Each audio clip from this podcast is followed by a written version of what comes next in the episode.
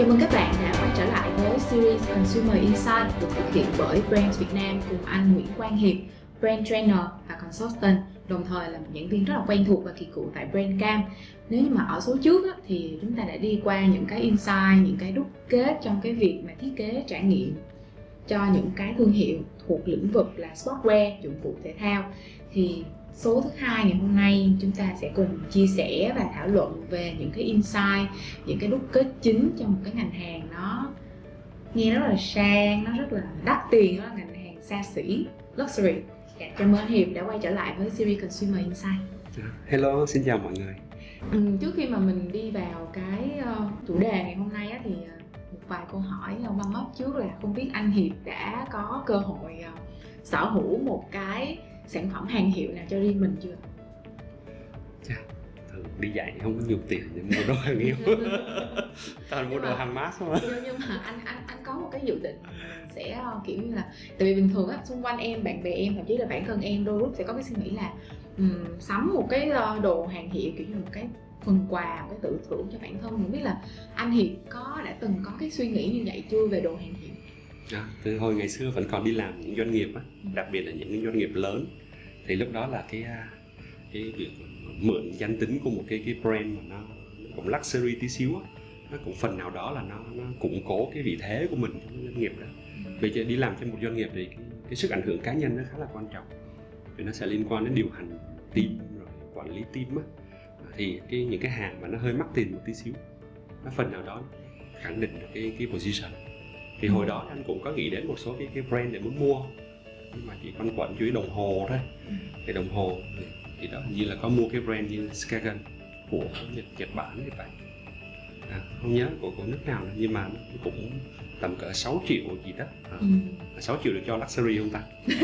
Đó là em nghĩ là nó là cái chuyện luxury không, có nhiều khi tính tương đối thôi. Đúng rồi.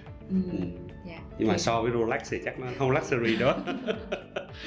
Vậy thì mình quay trở lại với chủ đề ngày hôm nay là cái insight trong cái thị trường luxury, thị trường xa xỉ. Thì anh Hiệp có thể chia sẻ sơ lược về bối cảnh của thị trường luxury và những cái xu hướng marketing nổi bật hiện tại của thị trường này được không? Thì điều này nó cũng dễ nhận thấy khi mà nền kinh tế ngày càng đi lên, thu nhập ngày càng cao, đặc biệt là những cái người mà có những cái thu nhập mà tăng lên đột ngột rất nhanh, đến từ bất động sản, chơi coi, rồi chơi chứng khoán, tiền họ kiếm nhiều quá. Trong một cái khoảng thời gian ngắn như vậy thì cái việc mà tôi muốn tự thưởng cho mình, hoặc là tôi muốn nâng cấp cái bản thân tôi, nâng cấp cái gu thẩm mỹ của tôi, cái style của tôi lên, từ một cái đẳng xưa nay là từ rất là mass lên kiểu rất là premium luxury. Thì lúc đó là cái hàng luxury được mua bởi những cái nhóm người này rất nhiều. Nói chung chung quy đến từ thu nhập thôi. Khi mà tiền người ta có nhiều lên, người ta bắt đầu có nhu cầu về upgrade bản thân mình một cách rất là tự nhiên. Khi mà mình nhìn vào những cái thương hiệu mà thị trường luxury này thì mình sẽ thấy cái cách họ mà làm marketing hoặc là thiết kế sản phẩm, hoặc là deliver nguyên cả một cái chuỗi giá trị liên quan đến cả cái business của họ, mình sẽ thấy rất là signature. Signature ở chỗ thứ nhất là nó phải tách biệt hoàn toàn so với lại những cái thị trường mass khác. Thứ hai là bản thân của những cái brand đó sẽ có những cái dấu ấn rất là signature rất rõ ràng. Hẳn Tiffany Co là mình sẽ thấy là Tiffany Blue, cái màu xanh rất đặc thù của Tiffany Blue, và cái sản phẩm trang sức của họ được thiết kế là tinh tế. Các hình ảnh người mẫu sử dụng cũng rất là chất lọc và tinh tế. Còn Hugo Boss thì suốt ngày họ sử dụng những Hollywood star, Chanel cũng như thế. Rồi những cửa hàng của Hugo Boss thì rất là premium, bước vào thấy nó tách biệt hoàn toàn so với là những cái loại cửa hàng khác. Và nó cũng sẽ có dấu ấn, trưng bày sản phẩm không nhiều, mà có những cái chỗ ngồi nghỉ ngơi, chỗ ngồi giống như là nó chỉ sợp cho một mình tôi chứ bước vào trong đó. Nhìn giá của Hugo Boss thì một cái áo thun 4 triệu, 5 triệu, một cái áo khoác có thể lên đến 20 mấy triệu, đó chuyện bình thường. Và những cái thương hiệu này họ mở store ở những vị thế đắc địa, và những cái cửa hàng gọi là flagship á, trải nghiệm rất là tiêu chuẩn 5 sao, thì ở những cái vị trí như là kinh đô thời trang thế giới, như là ở Piccadilly Circus ở London, hoặc là ở Paris. Thì do đó cái cách mà những cái thương hiệu này là xây dựng cái yếu tố signature, hay gọi là cái tính độc bản, để tạo cho người ta cái cảm giác là thương hiệu để dành cho mình như tôi thôi, hoặc là chỉ cho những cái nhóm người cùng cái đẳng của tôi thôi. Thì đó là cái làm những thương hiệu này họ làm cái yếu tố độc bản, cái signature như thế. Dạ, vậy với một cái ngành hàng mà họ tập trung rất là nhiều trong cái việc mà tạo nên được một cái tính độc bản cho thương hiệu á, thì họ sẽ tập trung phục vụ cho những cái nhóm khách hàng như thế nào? Cụ thể là nhóm khách hàng mục tiêu của ngành hàng sẽ là ai, cái personal profile của họ sẽ trông như thế nào, thì có thể chia sẻ rõ hơn không? Nhìn từ góc độ về cái tâm lý insight con người đi, nó sẽ dễ hình dung hơn. Có nghĩa là cái tâm lý là gì và phát sinh ra nhu cầu gì khiến cho họ tìm đến những cái thương hiệu luxury như thế. Như ban nãy nói thì yếu tố đầu tiên là đã đến từ cái bối cảnh là thứ nhất họ phải có tiền trước. Và khi có tiền thì một cách là vô thức là tôi muốn nâng cấp cái gu của tôi. Tôi muốn tôi tách biệt ra khỏi cái tầng lớp mass trước đây tôi ở chung với họ. Có nghĩa là cái nhu cầu đầu tiên là upgrade bản thân, upgrade cả về cái style thưởng thức, những cái gu thưởng lãm và thế. Mặc dù thì có thể là bản thân họ không upgrade về được cái style thưởng thức đâu, nhưng mà cái việc họ tìm đến những cái thương hiệu đó, một cái thương hiệu mà được xã hội công nhận về danh tính rất là luxury như thế, để tạo cho họ cảm giác tôi là được upgrade về style rồi, gu thưởng thức tôi đã khác rồi, không còn như xưa nữa. Và yếu tố thứ hai nó rất nặng là yếu tố về social, quá rõ rồi.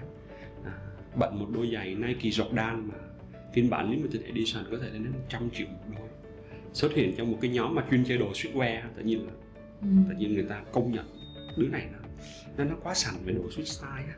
Và những cái phiên bản limited 100 triệu như vậy thì đúng là chỉ nhà siêu giàu mới có thể làm được như thế. Đó là yếu tố social, được người ta công nhận là tôi sành trong một cái lĩnh vực đó, và bên cạnh là tôi có tiền.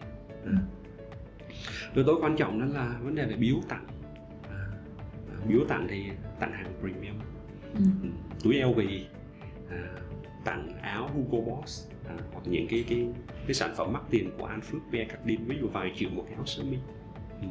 Thì cái việc biếu tặng nó lên một điều là thứ nhất là mình trân quý họ, và một cái yếu tố rất là quan trọng nữa đối với thị trường luxury mà các theo anh quan sát thấy là đa phần các thương hiệu luxury họ làm rất tốt, đó là họ xây dựng một cái cộng đồng mà chỉ dành riêng những người luxury thôi. Bạn phải mua sản phẩm luxury của tôi, bạn mới được phép vào những cái community như thế. Và những community như thế là sẽ xây dựng một cái nét văn hóa rất đặc trưng. Ở đó là bạn có thể là bán lại những cái sản phẩm này, bán lại những cái túi LV này nè. Và những cộng đồng đó bạn được phép là những người đầu tiên được phép mua những cái phiên bản limited edition của túi LV. Người bên ngoài không được mua đâu. Giống như là một cái một subculture, hội viên, gọi là một, người ta bây giờ xu hướng dùng từ là một subculture, gọi là một tiểu văn hóa. Nó không chỉ đơn thuần là community mà nó trở thành một cái subculture rồi. Community thì nó chỉ là một nhóm người thôi, còn subculture đó là một nhóm người với một cái định hình về mặt văn hóa và tinh thần của nhóm đó. Có nghĩa là nó sẽ nặng hơn về bản sắc, nó có bản sắc, và những người vào trong đó là sẽ same style, cùng màu sắc, cùng sở thích và những cái động lực nó cũng tương tự nhau, để mà mua một cái brand luxury như thế này. Đó là yếu tố rất là social mà gọi là phụ thuộc, lệ thuộc vào cái community có cái bản sắc đó, cái subculture như thế. Vậy thì mình tạm hình dung ra một cái personal profile của nhóm khách hàng mục tiêu ngành hàng luxury sẽ là những người mà họ có những cái nhu cầu như là thăng tiến về mặt địa vị, về mặt chức vị xã hội, và cả về cái sự upgrade về cả cái phong cách của họ, gu thẩm mỹ. Rồi sẽ là những người mà họ có nhu cầu biếu tặng để thể hiện cái tình cảm, hoặc là được trở thành người thuộc một cái cộng đồng có cùng một cái phong cách, mindset về cuộc sống, về gu thẩm mỹ, về thời trang. Đó là góc độ về insight và nhu cầu thôi. Và khi mà phát thảo cái chân dung của họ, mình sẽ thấy là một số cái chân dung mà nó phổ biến là ví dụ tầng lớp trọc phú ấy, tìm đến sản phẩm luxury rất nhiều để thể hiện. Và đặc biệt là họ thể hiện ai? Thể hiện trước bạn bè của họ. Và cái tầng lớp thứ hai là những tầng lớp sếp premium. Thì again thì họ mua là để củng cố cái position trong cái doanh nghiệp, để xây dựng cái sức ảnh hưởng của họ đối với lại team. Bên cạnh là kỹ năng, kiến thức chuyên môn, còn phải xây dựng cái image nữa. Image khi mà gặp đối tác premium, và image trước cả những cái nhân viên của họ nữa. Thì đó là một số cái profile phổ biến đối với thị trường luxury. Dĩ nhiên bên cạnh sẽ có những người họ thực sự là họ mua vì thưởng thức, thưởng thức cái gu thẩm mỹ. Ví dụ Tiffany & Co, cái gu đó, tôi thích cái gu đó quá, chứ không phải đơn thuần tôi mua để show off. Những con người thực sự là trân trọng, muốn chiêm ngưỡng những cái đúng với cái style. Họ thưởng lãm cái hình, họ xem những cái brand đó là một cái tác phẩm nghệ thuật đó. Nên họ mua là bởi vì thưởng thức thôi. Thì đó là một số cái chân dung phổ biến ở thị trường luxury. Khi mà người ta nhắc tới cái ngành hàng luxury ấy, thì cái yếu tố giá tiền, cái giá trị và cả giá tiền nó sẽ được xem là một cái yếu tố đặc thù của ngành hàng này.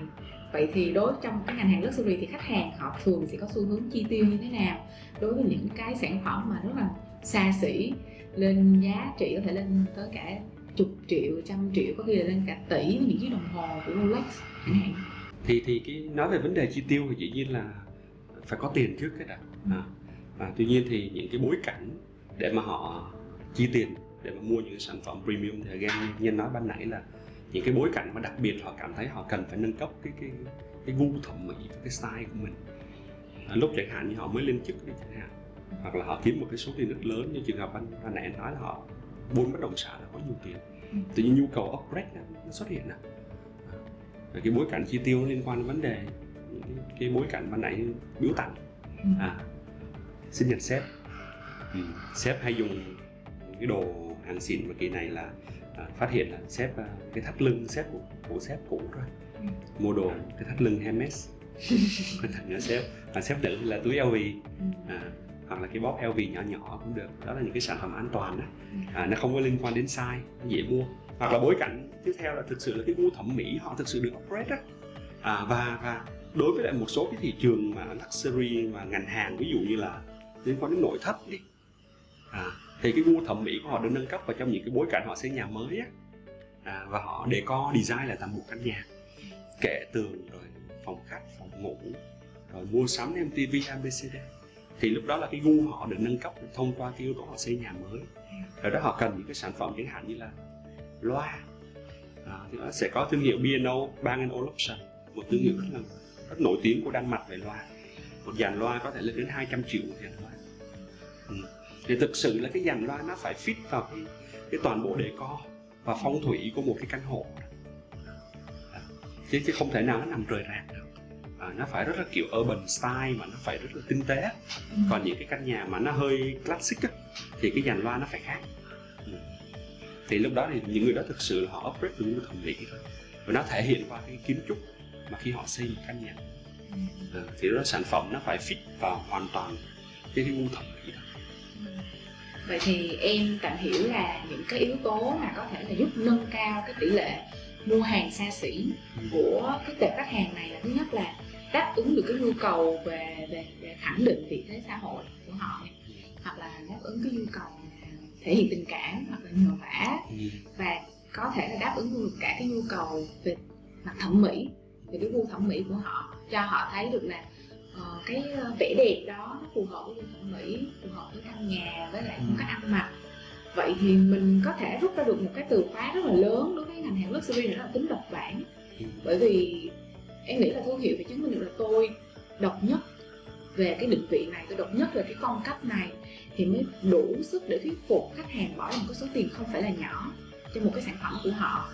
Vậy thì để theo anh Hiệp thì đâu sẽ là cái nguồn cảm hứng để mà marketer có thể tham khảo trong cái quá trình xây dựng cái nét riêng, cái nét độc bản cho cái thương hiệu xa xỉ của mình? Thường mình thấy cái tính signature của hàng luxury nó thể hiện khá rõ, có nhiều yếu tố, chẳng hạn như truyền thông này. LV thường hay nói về những câu chuyện liên quan đến những cái chuyến đi á, những chuyến đi rất là huyền thoại bởi những con người huyền thoại.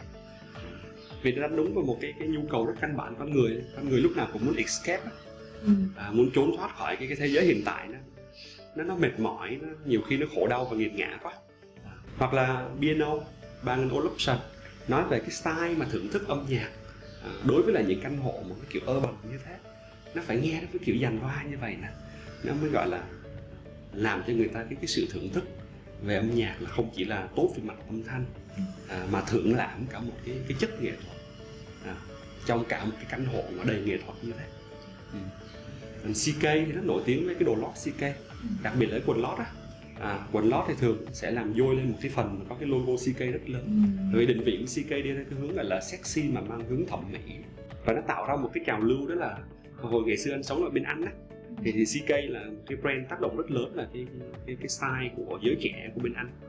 thì họ cố tình họ bận cái quần jean nhưng mà để lòi xuống một cái khúc và cái quần lót CK nó dôi lên thì người ta thấy rất rõ cái brand CK nó trở thành một cái style thời trang luôn á, và được xã hội chấp nhận, chứ không xem điều đó là nó kỳ cục.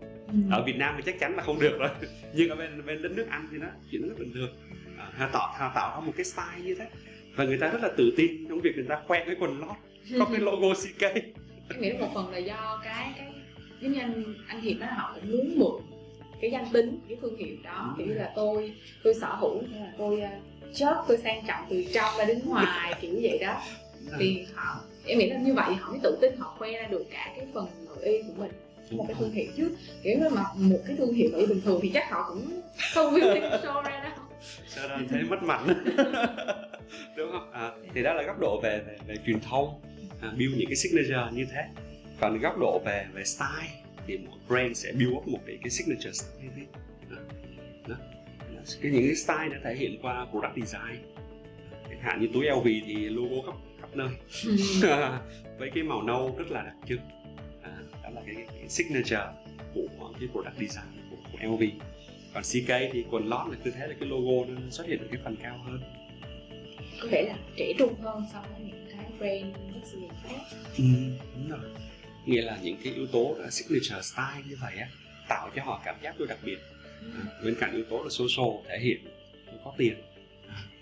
Ngoài ra nếu có điều mình để ý thì trường này thường là họ sử dụng logo rất to, thể hiện cho những cái sản phẩm của họ, thì mục đích là phải cho người khác thấy tôi dùng cái brand này. Tôi mua một cái áo Hugo Boss mà 20 triệu mà không có cái logo to cho người ta thấy thì nó uổng lắm. Phải cho người ta thấy là tôi spend một cái số tiền rất lớn ở đây. Và nó không chỉ là dừng lại những cái sản phẩm còn đi chung với cả phụ kiện. Chẳng hạn bước vào văn phòng thì làm sao cho người ta biết là ta đang sử dụng cái xe Mercedes. Đó là cái móc chìa khóa dắt ở lưng quần, và cái móc chìa khóa nó sẽ rất to với cái logo rất to của Mercedes hoặc là của BMW hoặc là của Porsche. Đó, thì thị trường này thì chính vì tất cả những cái yếu tố này nè thì nó vô hình chung là nó tạo ra cho người sử dụng á một cái cảm giác, đó là cái danh tính của cái thương hiệu á, đó là cái bản thể của tôi. Nên là cái mặc định là tôi là sử dụng áo Hugo Boss á thì là tôi là sếp, nghĩa là mọi người thừa nhận cái chuyện này ở cấp độ xã hội luôn á. Thấy bất kỳ ai đi xe Mercedes hoặc là xe Lexus bước xuống từ cái xe đó họ mặc định là sếp luôn. Cái đó có nghĩa là cái thương hiệu nó làm rất tốt trong cái chuyện là xây dựng cái danh tính và kết nối cái danh tính với những cái phẩm chất có liên quan. Và thế là con người chúng ta sử dụng nó ở một cách là vô thức, và cũng thừa nhận là cái chuyện cái thương hiệu đó nó sẽ đại diện những cái phẩm chất. Em hiểu là cái mà có thể khiến cho thương hiệu xây dựng được cái nét riêng và thuyết phục khách hàng của họ là họ cần, có thể là họ có thể đánh vào những cái nhu cầu về việc thể hiện danh tính, thể hiện tính cách, thể hiện địa vị xã hội của nhóm khách hàng mục tiêu của họ. Thì đó là một cái hướng để tiếp cận. Như anh Hiệp cũng có chia sẻ hồi nãy là có một cái nhóm khách hàng họ muốn thể hiện cái sự nâng cấp của mình, tại vì nhóm trọc phú là họ giàu lên một cách rất nhanh và họ muốn tách bản thân khỏi cái nhóm mass mà họ đã từng ở trong đó. Thì em có đọc được một cái quan điểm là cái giới mà mình tạm gọi là giới thượng lưu, mà giới mà kiểu là ôn minh này, tức là họ giàu từ trong trứng ấy, mình kiểu là họ là xã hội thượng lưu á, họ cũng muốn tách bản thân ra so với lại cái nhóm trọc phú đó. Và cái một cái cách mà họ dùng để tách bản thân mình ra đó là những cái thương hiệu, họ chọn những cái thương hiệu mà họ cho là thật sự cao cấp luôn á, bằng cách là logo sẽ tiêu biến, nhỏ, thậm chí là không có. Chỉ có những người mà là hội viên của cái thương hiệu đó, nó có thể là những cái brand thiết kế riêng, là nhà thiết kế đó sẽ gặp riêng khách hàng, may đo riêng, làm túi riêng, theo yêu cầu riêng. Thì chỉ có những cái người nằm trong cái nhóm hội viên đó nhìn vào mới biết đó là một cái thương hiệu rất cao cấp, rất đắt tiền đó. Tức là nó sẽ được biết thông qua mạng lưới, giống như cái shop cultural này em nói, tức là thông qua cái mạng lưới cộng đồng đó, chứ không phải là thông qua cái logo. Thì anh Hiệp nghĩ sao về một cái hướng tiếp cận một cái hướng brand communication nó khá lạ như vậy trong ngành hàng xe. Nên nếu mà đi theo kiểu cái style như vậy thì đồng ý là nó sẽ làm cho cái tính độc bản nó mạnh hơn, nhưng mà đổi lại là nó ngày càng trở nên niche hơn á. Nhưng mà xu hướng thì mình nhìn thấy là đa phần các luxury brand thì họ muốn mở rộng cái nguồn tăng trưởng, bắt đầu sẽ cố gắng là tiếp cận đối với những cái tầng lớp mà ít tiền hơn một tí xíu, bằng những cái danh mục sản phẩm mà nó dễ affordable hơn. Nghĩa là bán thêm những cái áo hoặc là những cái quần á, mặc dù là so mặt bằng chung trên thị trường giá nó vẫn cao so với lại mass market, nhưng ít ra là về cái số tiền nó không quá cao và họ có thể mua được, là như thế. Như bây giờ Chanel thì họ cũng ra những cái mẫu nước hoa giá 2 triệu nó cũng có. Hugo Boss thì vẫn có những cái mẫu áo 2 triệu nó cũng có. Bạn không có tiền mua mẫu 20 triệu, bạn mua 2 triệu cũng được. Cũng là cùng một cái brand đấy. Cũng cùng brand đấy. Tôi vẫn có thể mượn danh tính của brand đấy được, số tiền bỏ ra ít hơn. Thì nó dựa trên cái bối cảnh như hàng luxury bây giờ cũng cần những nguồn tăng trưởng. Đó ngày càng sẽ có xu hướng nó mass nhiều hơn. Thì nó sẽ vấp cái vấn đề là làm sao bây giờ tôi giữ được cái tính độc bản của tôi và nó đủ luxury bây giờ. Thì đó nhiều khả năng là theo cái ý của Nga là họ sẽ cố gắng là xây dựng thêm nhiều cái subculture, bắt đầu tiếp tục bóc tách ra. Trong những cái tệp giàu có đó sẽ bóc ra những cái tệp nào có khả năng chi nhiều hơn nữa. Tôi xây dựng subculture riêng cho nó. Chỉ làm ra những cái phiên bản rất là limited edition với giá cực kỳ cao và chỉ có nhóm đó mới mua được thôi, những nhóm khác không mua được. Thì nó cái cách đầu bắt đầu là cái cách mà họ đối xử với lại khách hàng nó sẽ khác. Em nghĩ là có một cái trường hợp này có thể lấy làm ví dụ cho cái hướng phát triển này, đó là Hermes. Tức là em thấy là họ đang phát triển theo kiểu kéo giãn ra về hai phía. Tức là một mặt thì họ vẫn cố gắng duy trì cái tính độc bản, cái tính giới hạn của mình thông qua cái mẫu túi Birkin. Tức là để mà bạn mua được cái túi Birkin đó là bạn phải nằm trong danh sách chờ. Có người phải chờ đến 5 năm mới tới lượt để mua một cái túi Birkin. Thì lúc đó câu chuyện nó không phải là giá nữa, mà là bạn ở đâu trong cái nấc thang xã hội để mà bạn được cái túi đó. Và song song đó thì Hermes họ cũng có những cái dòng sản phẩm là nó gọi là dễ chi tiêu hơn cho những cái người họ mới chơi đồ hiểu, ví dụ như là những cái móc treo hình con ngựa, móc treo túi rồi khăn quàng. Đó, thì em nghĩ là nó cũng là một cái ví dụ là cái việc là vừa mở rộng cái thị trường, cái tiềm năng tăng trưởng mà cũng giữ được cái danh tính và cái nét độc bản của thương hiệu. Mình nói rất nhiều về cái thương hiệu, về cái communication, về tính độc bản.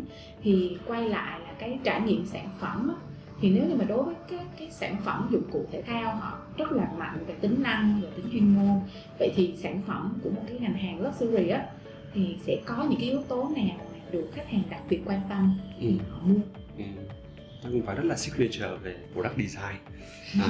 Và họ sẽ cũng cố gắng tạo ra về balance cả yếu tố về performance của cái gọi là cái tính, gọi là cái lợi ích của sản phẩm á. Mua một cái túi thì ít ra cũng phải đảm bảo là cái chức năng về bền của nó, bên cạnh là những cái design khác của cái túi để mà tôn cái hình tượng của họ. Cái cách sử dụng nó phải cầu kỳ, nó kiểu cách một tí xíu, nó có nhiều cái họa tiết nó tinh tế hơn, ít ra cũng phải khác biệt so với lại đối thủ cũng như là hàng của mass market. Và họ nghe nói họ sẽ tập trung rất nhiều về product design. Như những cái mẫu loa của Bang & Olufsen nó thiết kế đặc trưng lắm, nhìn một cái là biết của B&O liền. Cái product design nó quá khác biệt và nó quá tinh tế.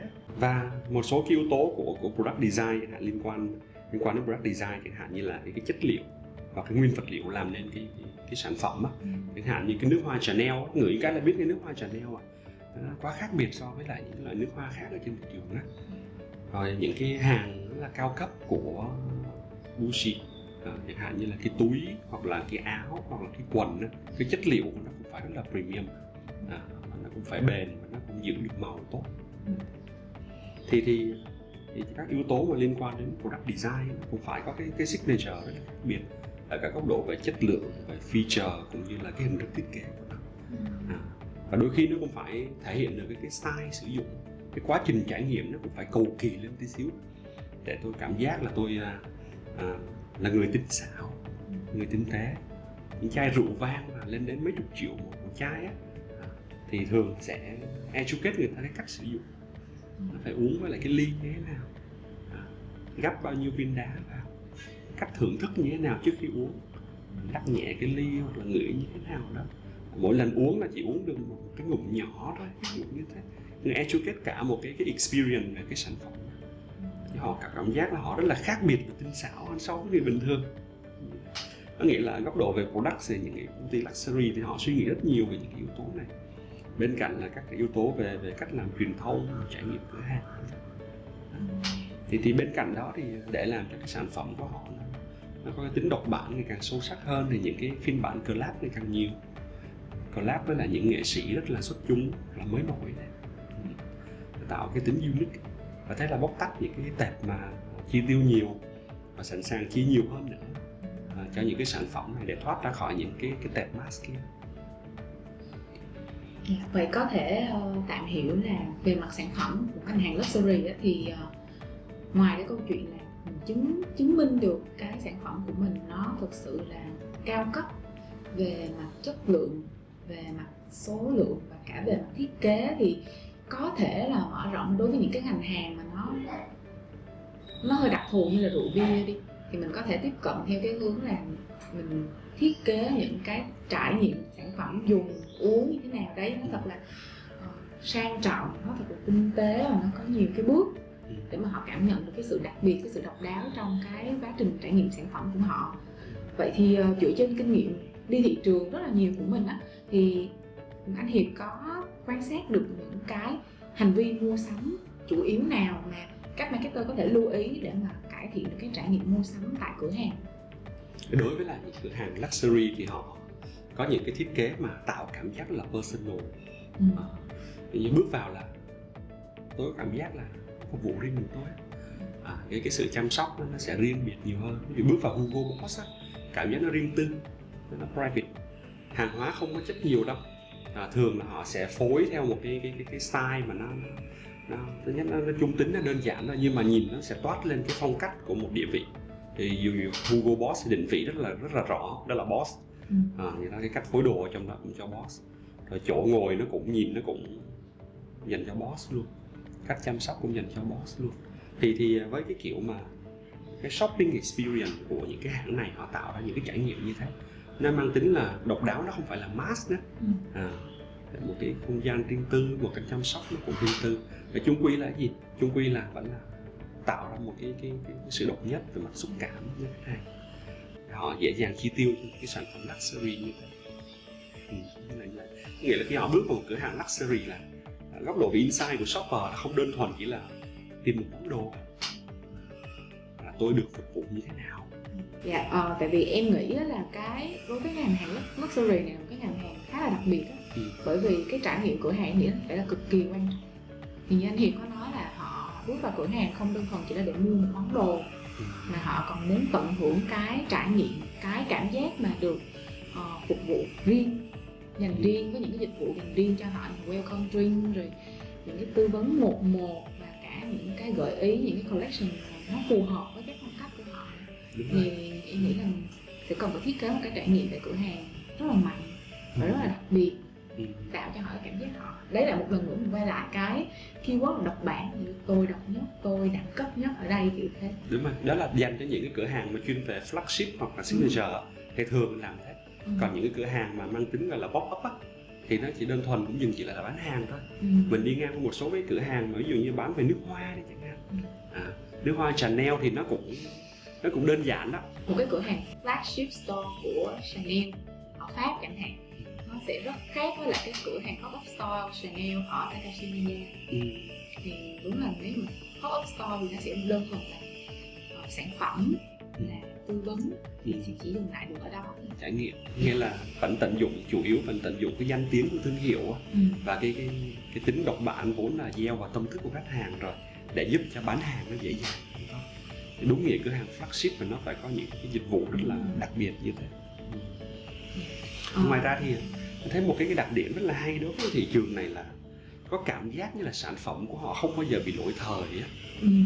Và một số cái brand mà họ không thay đổi nhiều, không update nhiều như Gucci, họ không thay đổi nhiều.